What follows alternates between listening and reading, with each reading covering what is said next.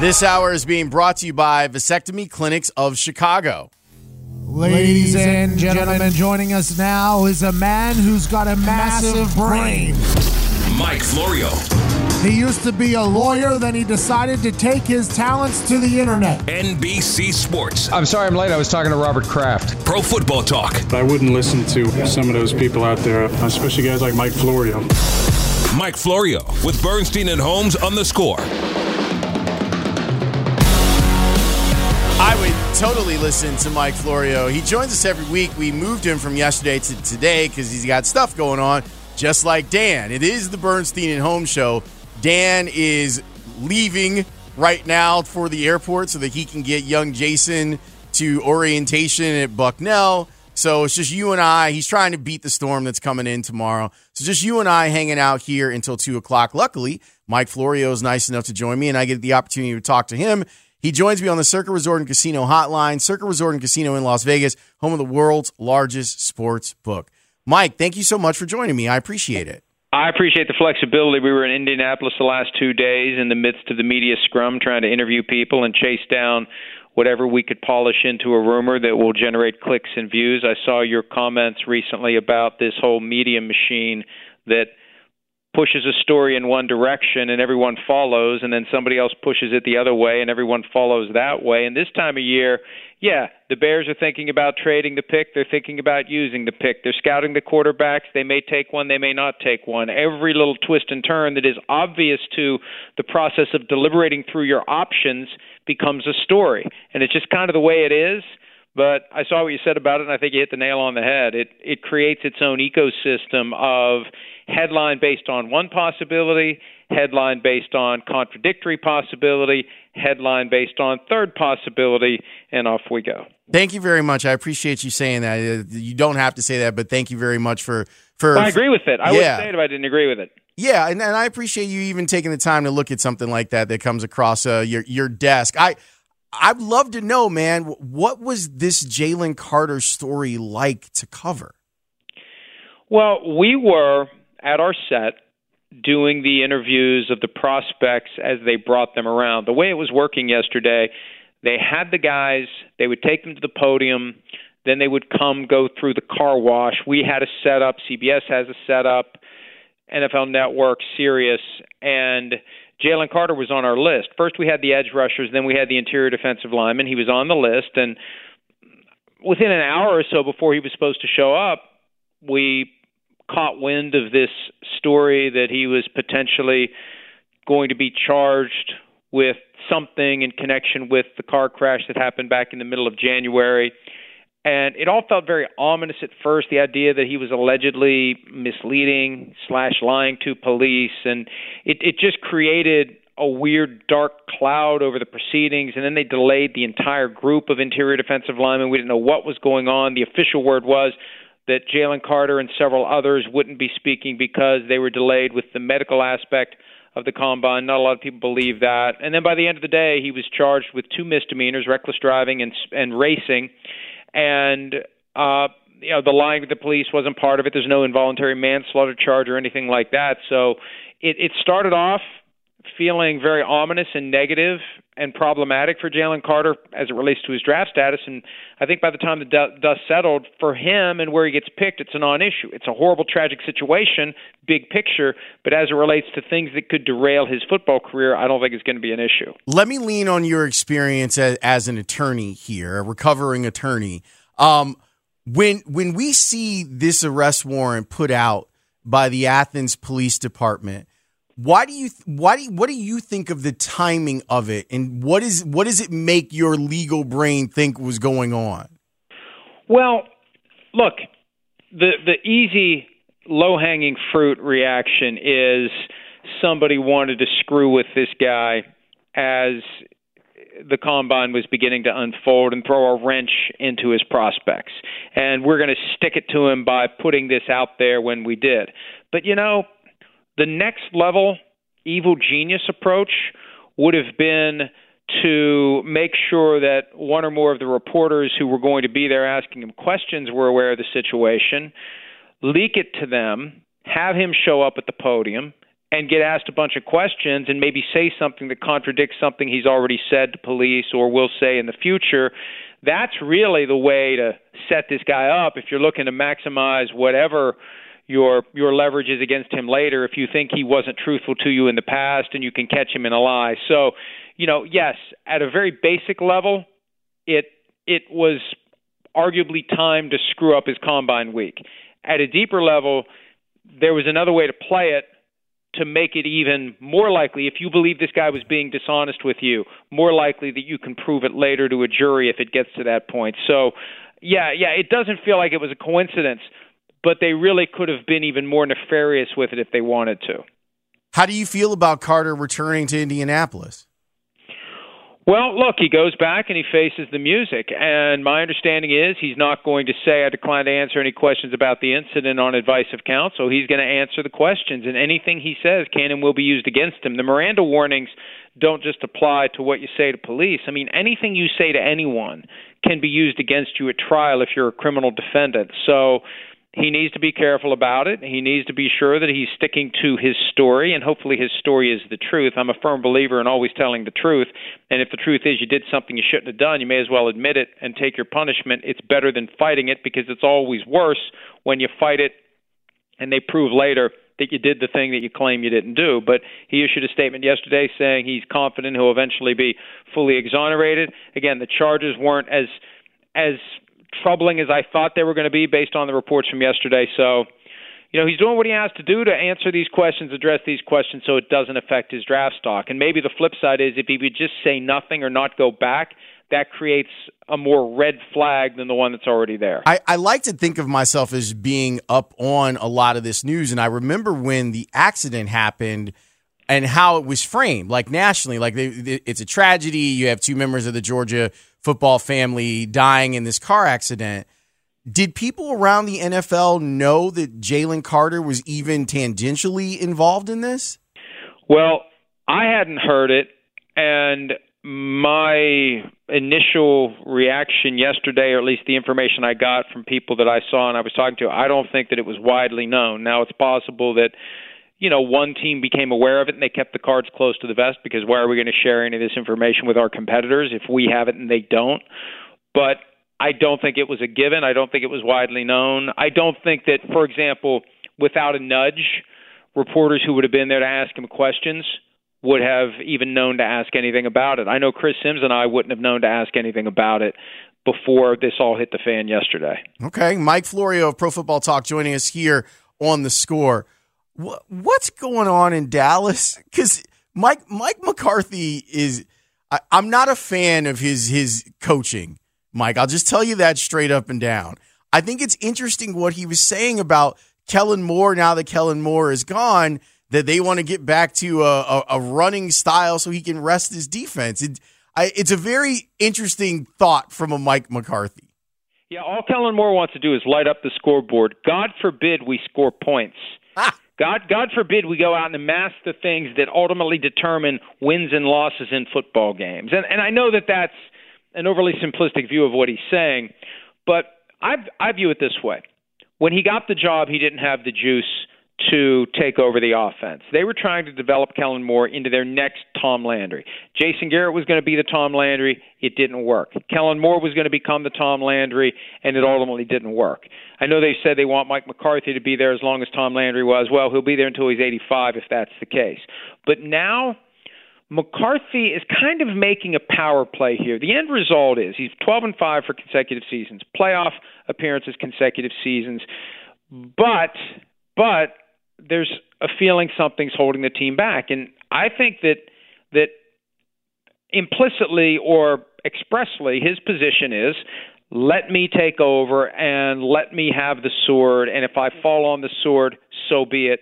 But I'm going to rise or fall based upon what I do. I'm going to call the plays. I'm going to design the offense. I'm going to do it my way. And maybe that's what gets us to the next level. Because as soon as the season ended, and there were questions about McCarthy. Well, hey, they've been 12 and 5 each of the last two seasons. Okay, fine. Then why are half the coaches now gone? And I think this is his effort to really prove that he can take it next level. And if he can't, he's going to be out on his ear. I know that you read the NFLPA's survey of the players and what they thought of the teams and the facilities. Was there anything that, that stood out to you as being something that a team or multiple teams need to move on to make it better for the players? Well, you know, the bottom line is this the salary cap and the salary floor, the requirement that a certain amount of the money that is generated by each team be spent on players that is what results in players making significant amounts of money. But you determine whether or not the teams really care about the players as human beings based upon things like this how they treat the families, how they treat the players, whether they pinch pennies over dumb things. And I thought the Cardinals had evolved past this. Mike Silver, back when he was at SI, had an item that revealed two things about the Cardinals at the time, and this is 15 years ago. But Robert Griffith, who was a safety in the NFL, played for the Vikings, signed with the Cardinals as a free agent. When they sent him his signing bonus, they removed from the check the cost of the FedEx envelope that was used to send the, the signing bonus check to his house. And then also in that same story, I think Silver wrote that on Players' Day off, they put a padlock on the Gatorade cooler in the facility. And everything since then is like, oh, they've learned, they've learned, they've learned. They're they're not that way anymore. When I see that, you know, they charge them for their food, like we'll give you dinner, we'll box it up, and we take it out of your paycheck. Are you kidding me? And the weight room, the hazards that the players allegedly experience in there and the floor's uneven and it's buckling. I mean, you either give a crap about your players or you don't. And and where this becomes an impact for teams, you know, when it's time for free agency, if you've got a bad reputation among players, you're going to have to spend more to get players to choose to go play for you. And if you're at the top of the list of the good franchises, you're going to win the tie with another team you know, if you're at the top and another team's at the bottom and the other team isn't willing to kick in more money, that player's going to come play for you. So, you know, it's it's it's an important snapshot of whether or not these teams truly care about the men who are out there taking the physical risks every day playing for those teams. Yeah, like that's a it felt like that scene in Moneyball where where the the Oakland A's are are paying for drinks and only have cereal available to them. I I it's hard for me to believe that an NFL franchise is being run that way, Mike. They all have the money. This isn't a time where, you know, things are tough and we have to tighten belts and we all have to give up a little bit. They all have the money to properly take care of the players. And these are the extra little things that make players happy. They make players want to be at the facility. You know, all these teams want guys to show up early and stay late. Well, if you like the place you're showing up to, Aren't you more likely to show up there early and stay later if you're happy there, if your needs are taken care of, if it's nice there? You're more motivated to go work out if you know that you're going to be in a room where you know you feel like it's safe and it's nice and you're inspired to be there. It just really is amazing to me. And to pivot to a completely unrelated topic on the surface, but I think it's related at the bottom because the Commanders were at the bottom of the list at number 32. One of the reasons why I think some of the owners would vote against pushing out Dan Snyder, the owners of the good teams who know what they're doing like having 10 to 12 teams that are run by owners who don't know what the hell they're doing. It makes it easier to beat those teams. You're you're right about that. That's why I always hated when I would hear that George McCaskey was asking for advice around the league, and I'm like, they want to keep you down, George. Like, like maybe it's not the best idea to to get that advice. Before I let you go, Mike, I, I wanted to get your thoughts on this year's quarterback class and what people are telling you about that quarterback class, because obviously it affects how valuable the Bears' number one pick is. So, what are people saying? The vibe right now is that there isn't that can't miss surefire, no brainer, go get him, best of the best by far. And we were talking about this earlier today for a team like the Colts that could trade up, obviously, to number one to cut the line in front of the Texans and get that guy. There's no guarantee that that guy is that guy. If it's Bryce Young, there's no guarantee. Look back to 2018. Baker Mayfield, number one. Sam Darnold, number three. Josh Allen, number seven. Josh Rosen, number 10. One out of the four top 10 quarterback picks that year panned out, and it was the third guy taken. So there's there's value in staying put. And the other thing about trading up, and this is the point that really dawned on me a couple of years ago when the 49ers gave up two first round picks and a third round pick to move up to number three overall, ultimately investing three ones and a three in Trey Lance. Think about the pressure that puts on the kid. So if the Colts move from four to one, that pressure, Andrew Luck, Peyton Manning, you're the next one, as opposed to staying there at four and taking the guy who's there at four, who may end up being a better quarterback. And one of the, reasons is because there's less pressure on him coming through the door. So these are all real factors in a year where there isn't a guy that is being widely viewed as can't miss, must have, go get him. And that's what's going to make the, the next couple of months fascinating because when you look at the top 10 teams drafting, pre free agency, because obviously free agency is going to change things. But pre free agency, there's a lot of teams that could be in the mix for a quarterback. No doubt about it. One more thing. What's the latest with Lamar Jackson and, and, and the Ravens? Because this is now we're getting close to them having to make a decision on the franchise tag. And it seems like Lamar is still stuck on looking over at Deshaun Watson's contract and being like, I want that.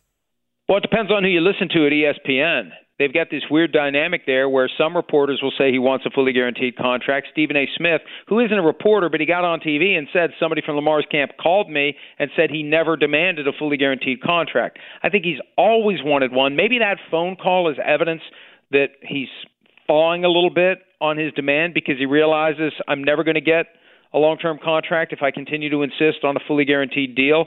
But the Ravens have to decide by 4 o'clock on Tuesday which level of the franchise tag they're going to use. They're going to use one or the other unless somehow, some way they work out a deal between now and then to keep him long term.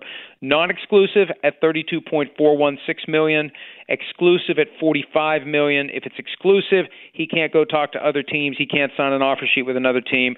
32 he can, and if he signs an offer sheet, the Ravens can match it or they can take two first round picks. But what they could do they could go exclusive, but authorize him to go try to find a trade and try to get more than two first round picks for him if there's someone who will do it. But the question is is there a team out there that will do what the Browns did last year when they got sufficiently desperate that they did that Deshaun Watson contract and pissed everyone off? Is there an owner out there this year that doesn't care and will go get him? And I know one team I've been watching is the Falcons as a way to possibly trade for Lamar Jackson with that eighth overall pick plus whatever else they'd put on the pile. And maybe Arthur Blank at age 82 would decide, I don't care what my partners think. I'm paying this guy the money because he potentially transforms my team. Mike, this was delightful. Thank you so much for your time. I appreciate it. Great talking to you, Laurence. Take care. That is Mike Florio from Pro Football Talk. He's got a lot of information that he threw out there at us. Some people were texting in um, and I'm not sure that this person gets it. An 847 texter said, I'm shocked to hear Green Bay gets an A mark for food. I lived in that city for four years, and the food is 100% fried and awful for you. It's impossible to be regular Joe to be fit in a city due to lack of options. They weren't ranking the food in, in, in the city, they were ranking the food at the facility for the players, for the players, not the concession stands. Yeah, we're not players. Yeah, this isn't like they weren't asking the player. Like maybe there is a survey where they. I'm sure that you can talk to players and they'll tell you the best places to go on the road, and I would imagine that Green Bay is not one of them. But that's not what this was. This was the stuff that's there, the facility. Like guys will practice and then they'll be hungry and, and cheese curds are available. Yeah, they're not I, I mean, maybe they do that once in a while where on a Friday they bring in cheese curds, but ideally you're trying to, you're doing chicken and steak and stuff. So, no, this wasn't a referendum on the food in the city in and it's which. like catered or there's chefs. Yeah, you usually have a staff that that is is they have a menu for the day and a couple of options. I gotta say, when I was covering the Bears every day and they were down in Bourbonnais, I was impressed. And this is this is more about Olivet Nazarene than it is about the Bears. Although I'm sure the Bears coordinated like menus with them. I was always impressed at what they had available. Like anything that you want for the most part, and you have all of the healthy choices that were there. And then if, if you know, because some guys are trying, like guys like Alex Brown, we're always trying to put weight on because he's just naturally thin. So, you know, you see AB walking out with a couple of ice creams because he's trying to put on weight, except for that year when when he got replaced by Mark Anderson and he was walking around with a grumpy t shirt on from the Seven Dwarfs. He literally wore a grumpy t shirt. 2007? Yeah, because he was grumpy. Because Mark didn't Mark Anderson have like 12 sacks or something? That was his breakout. He season. didn't do anything else. Like he wasn't going to stop the run. You weren't going to put him in coverage, but he did a good job of getting after the quarterback. This is less complete of a defensive end than Alex, and Alex knew that and didn't like it very much. But no, sir, this was not a referendum on what the food is like in Green Bay. Shout out to Olivet Nazarene. I mean, their facilities are awesome. the indoor facilities too. Well, awesome. I mean, that's the type of money that got put in because the Bears were there. So they they really did benefit. And obviously, like the Bradley Bourbonnais area benefited from the Bears. Is it still on the water tower? Does it still say summer home of the Bears? They should just keep that. There's no reason to remove it. I mean, they aren't that anymore, but there's no reason to remove it. But yeah, I always felt like I was treated very well down there. Once you got past like the rules, hey, did you see Ray and I on TV yesterday? you guys are on. Oh, with the documentary. Yeah, how cool was that? yeah. You guys are we're our television stars now. Yeah, you know, walking down the street, people are going to recognize me. So You, damn right. That that was fun. I mean, I got an advance copy, so I had already seen it. But I I love the way that they uh, edited it with so so that they could do the commercials. Like I really like that. Phil Rogers did a great job on that thing. Shout out to his whole production staff and the SoFi tour was awesome. Right. And how about how about how about that whole thing coming together where I had just wanted to talk with Phil Rogers and then it became can we do a segment with callers for feedback and then it was like can we film it and it's part of the documentary. I better be getting the producer's credit. Oh, you you got credit up on there? Yeah, I saw my I saw my credit on there. Bear down and out, baby. Bear down and out on uh when are they gonna they're gonna run it on channel five They're going to have uh, a, few, a, a handful of re-airings. Uh, one of which is tonight on NBC Sports Chicago. Um, I guess after a Blackhawks postgame show. Sweet. So if you didn't see it, it's all the documentary is all about the Bears and and them moving to Arlington Heights and the everything that happened with the city. It's really good. So after Blackhawks post game live, you could check it out tonight. For those of you who saw it, uh, we had a lot of fun with it, and Phil was great. Uh, he did a really wonderful job with it. I, I, it was informative, and that segment that we did with him, I thought was top notch. And and here's a little secret. Here's a little inside secret. Phil was expecting your stereotypical sports radio call. He was expecting the guy that the McCaskeys, they are cheap. They throw around nickels like manhole covers. And what they got was a bank of really intelligent Bears fans who called in. And a couple of the calls made it into the documentary. So I'm glad. I'm glad that y'all didn't embarrass us. You know, Phil and the NBC crew, NBC Chicago crew, were Slow, surprised by the quality of calls. Yeah. and I, so was I, as the person who screens the calls. I was know. like, the good ones are out today. I know. Uh, encore presentations uh, of Bear Down and Out Thursday, March 2nd through Sunday, March 5th. After each post game show on NBC Sports Chicago, it will then air on NBC Chicago at 11 p.m. on March 12th after Sports Sunday with our Oh. buddy Leila. Oh, nice. That's a great lead in to watch that documentary. So that's great. And yes, Texer, I did try to bring back the Beatles. I meant to say Rolling Stones, but I said the Beatles. But who wouldn't pay for a Beatles concert at Soldier Field? It'd be a major news story if it were able to happen. I mean, it might happen. Holograms. We got the hologram Tupac. We might have the hologram, oh, uh, man. you know, at some point down the road.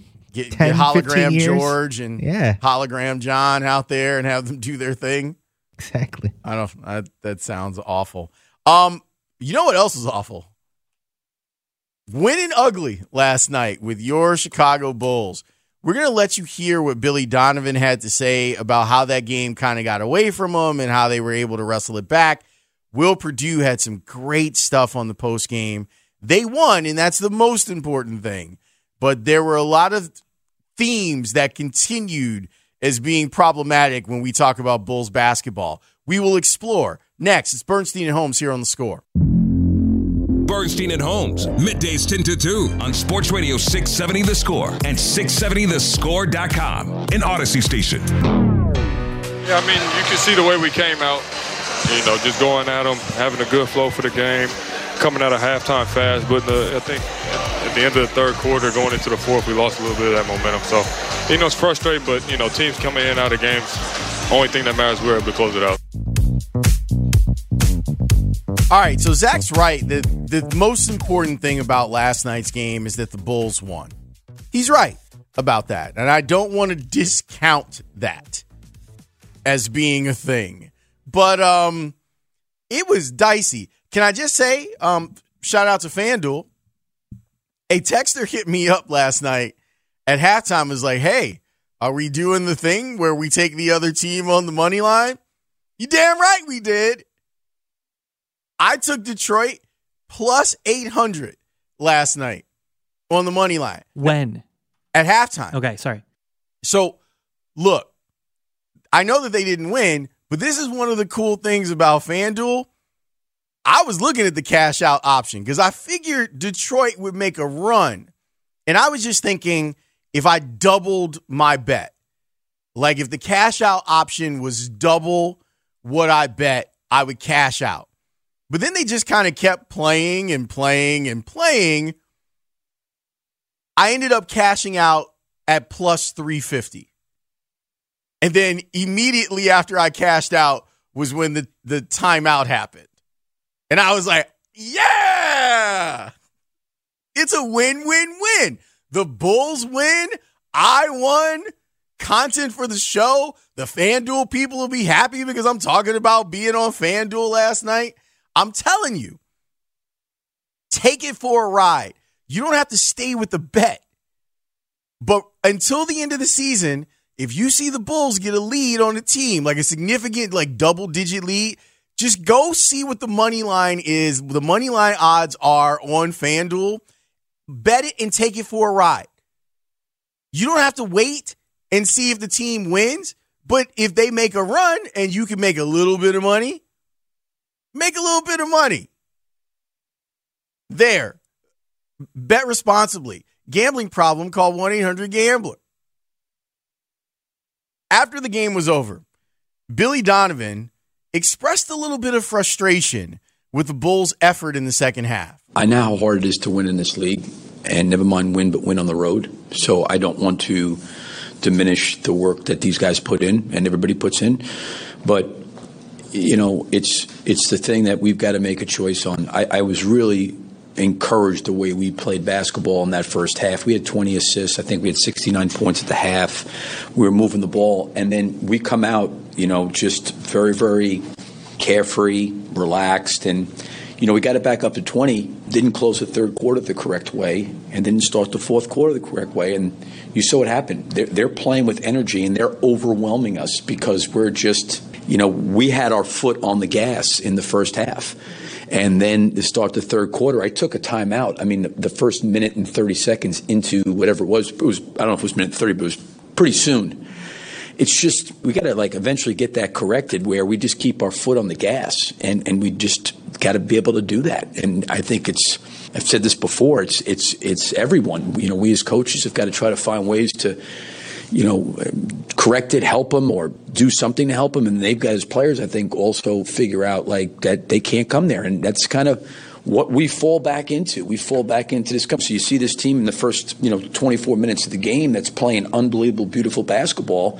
Then you see a team looking lethargic, uninspired. Un, you know what I mean? And that's it's it's it's amazing to me, to be quite honest. You know, because I have a lot of hope and optimism with this group because you see the best of these guys. And listen, as long as we're playing to that standard or trying to for 48 minutes, you know, it's fine. But I mean, it happened against Washington. I think I mentioned to you, their offense was struggling in the first half, and then the second half we came out and played great. Today it was flip flopped. I mean, we played an outstanding first half, and then the whole second half, you know, not the whole second half, but there were moments where it was just you know, wasn't good. We got up by 20 and we kind of caught ourselves. But, you know, and, and some of it, to be honest with you, we got lucky that we got up 20. We had some good things and good fortune happen to us, but we, we got to get, get that resolved.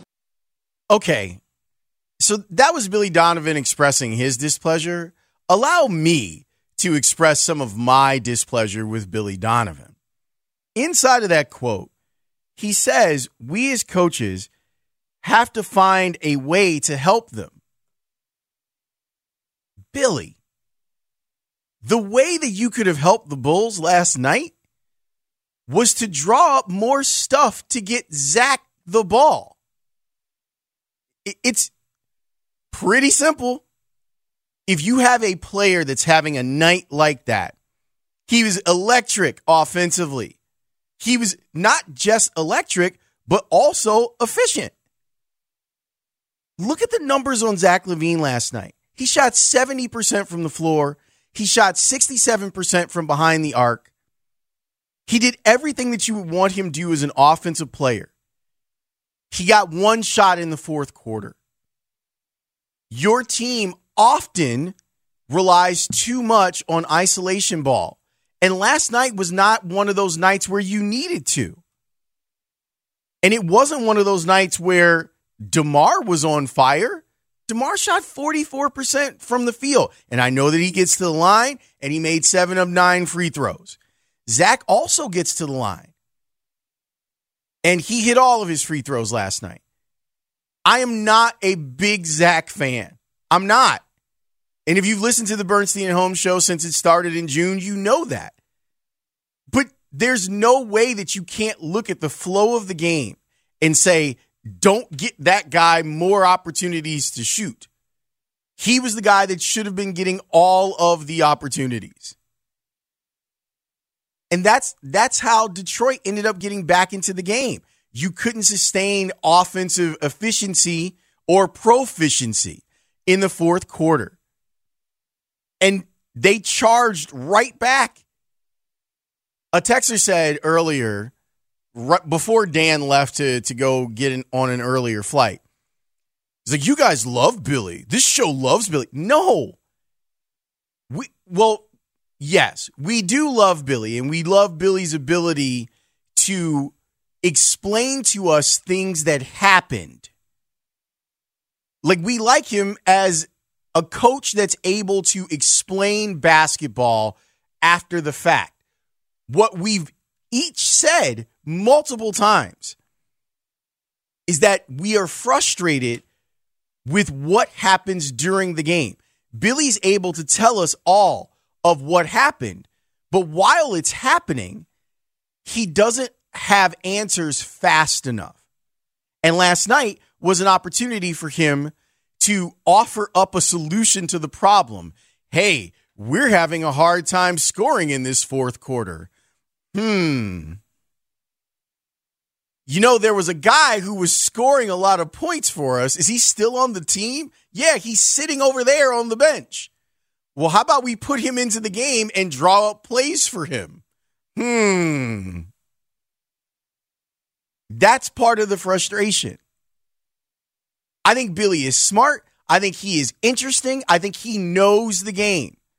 I think he struggles with game flow and making decisions inside of a game that make it more likely for the Bulls to win. And that was something that happened in last night's game that was extremely frustrating. Here's what Will Perdue had to say after the comments from Billy Donovan. Listen, as a former player, what I took from that was is, is these guys aren't listening in the sense that he says, as he mentioned, this continues to happen. That's the lovely thing about basketball. We can make it as easy as we want, or we can make it as difficult as we want, because it's all right there. And you think about it, is, is this game right there, you're up 15. And the one thing I mentioned in, in the halftime show is this team's not going to go away, but you can put them away in the first five minutes of the third quarter. They're at a point now where you're starting to see Billy starting to ramp things up a little bit about what he's saying because he understands a sense of urgency. He did not use the word sense of urgency, but he was alluding to the fact that this team did not play with a sense of urgency in the second half. A team that players can trust when they look around the locker room and coaches when they look down the down the bench that they can trust and feel like they're making progress is a team that wins this game tonight by 20 25 points. Going away and guys get the rest. And it's yes they still won 3 out of 4 and we'll take that the rest of the way. But it would have been an impressive 3 out of 4 instead of a questionable 3 out of 4 I think Will is right and that is courtesy of NBC Sports Chicago. It's weird this was one of those wins that felt like a loss. And it's because of what Will's talking about, where it's like you had a chance to, like, Detroit wanted to go night night. They desperately wanted to go night night, but then the door cracked open. And they were like, well, since they're going to give us an opportunity, we might as well go out here and try to win this game. We got to win this game. And then, of course, they called a timeout that they didn't have because Detroit to Detroit. And that was funny. And it was also like, wow, the Bulls needed that to bail them out from losing another big lead to a team that's not good. So you got the win. The win is the most important thing. But it did bring up all of the bad feelings from things that we've seen with this Bulls team all season long, which is why people are having a hard time believing they even if they get into a play-in situation that it's going to mean a damn thing. We are still doing high noon. There's a couple of college basketball stories that we need to discuss. One of them I think is interesting, fun, and quaint. The other one has to do with my alma mater, the other alma mater. I'll explain next on the score. I'll be back this way on Monday. We'll settle this then. Right there, out in the street, in front of the Palace Saloon. Yeah, right. When? High noon?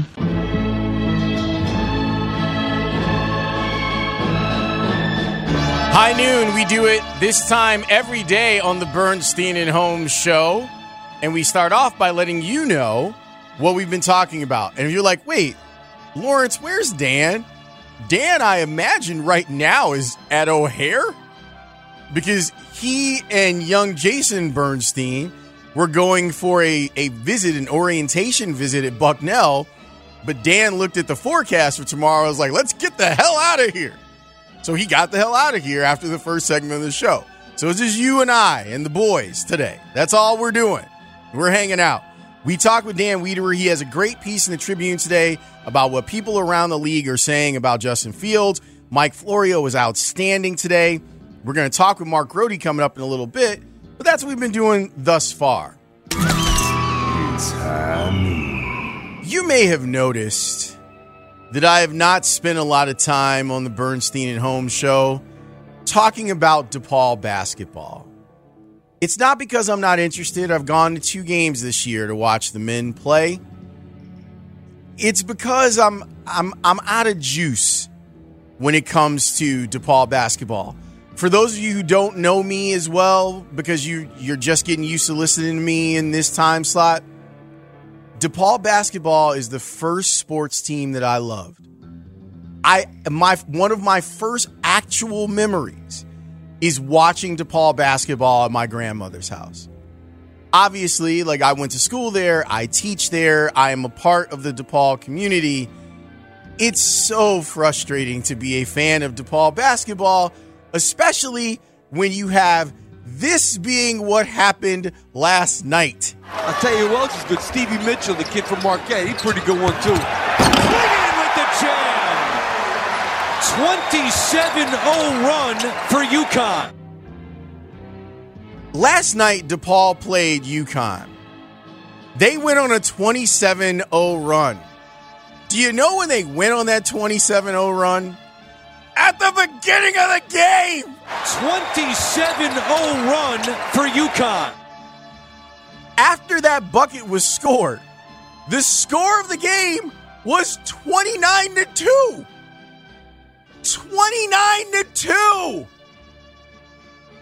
That's the type of score that happens in a high school basketball game when one of the teams only has five players and the other team's pressing. That's what happened to DePaul last night. It gets worse. The game ended up going 33 to 8, and then at halftime, DePaul was down 51 to 19 before losing 88 to 59. I'm not sure that a lot else needs to be said. I'm not here advocating that anyone be fired or anything like that. Just once in my adult life, it would be nice if DePaul's men's basketball team would just meet us halfway. Like, just be good enough to get into the. I, I'm not greedy, y'all. I'm not greedy. I'm not out here saying that they need to to redo the the glory days of yore. I'm not expecting DePaul to be a Final Four team. Can you get me to the NIT? Can you give me a 500 record? A 500. Listen to what I am asking. There was a time when DePaul was the number one team in the country. And here I am, 30 years later, 40 years later, saying, Can you just get to 500? That's all. 500. And I know that I speak for a lot of other DePaul fans that are like, Really? You were losing the game 29 to 2? Mike Rankin, get me out of here. I need a nicer story. So, um, you know how sometimes when we talk about the really serious stories in college sports, where you're like, oh, that's just a college kid being a college kid. Uh, sure, the college kids always bring guns to their teammates when they ask for them, or leave fatal accidents of their teammates and then lie to the police about it. This right here from the University of Illinois is an actual example of a college kid being a college kid. I've actually been sick the last few days. I had caffeine poisoning. I literally had uh, six monsters the day of the game. I only had one before, but I had five after because I like a caffeine induced euphoria to play video games in. Um, and so I, uh, I could barely get out of bed the next day. It was like basically like a caffeine hangover. And uh, so this is my first day of practicing since then. That's Matthew Mayer of the Illini. He drank six monster energy drinks in a short period of time. That's what college kids do. That's a college kid being a college kid, thinking that they're indestructible and being like, I've got to stay up to play video games. What do people do when they need to stay up? They drink monster energy drinks. Caffeine induced euphoria. Speaking of euphoria, Call me irresponsible. I admit I'm unreliable. But the truth is undeniable. Ooh, I'm irresponsibly mad.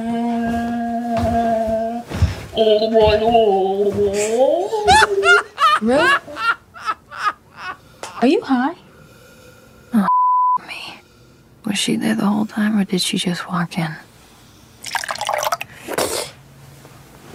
I mean, shout out to Rue. That is high noon. We do a 27 0 run All right. for UConn. You know what? That's enough out of you, Mike Rankin. They were down 29 to 2. 29 to 2.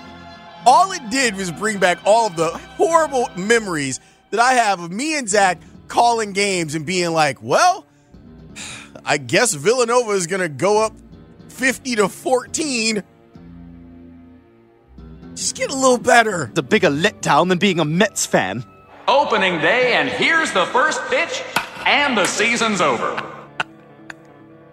That's exactly how it feels to be a DePaul basketball fan right now. Oh, we are going to go down to the combine. Our daily report from Mark Grote and the Bears is coming up next. It's Bernstein and Holmes here on the score. 29 to 2.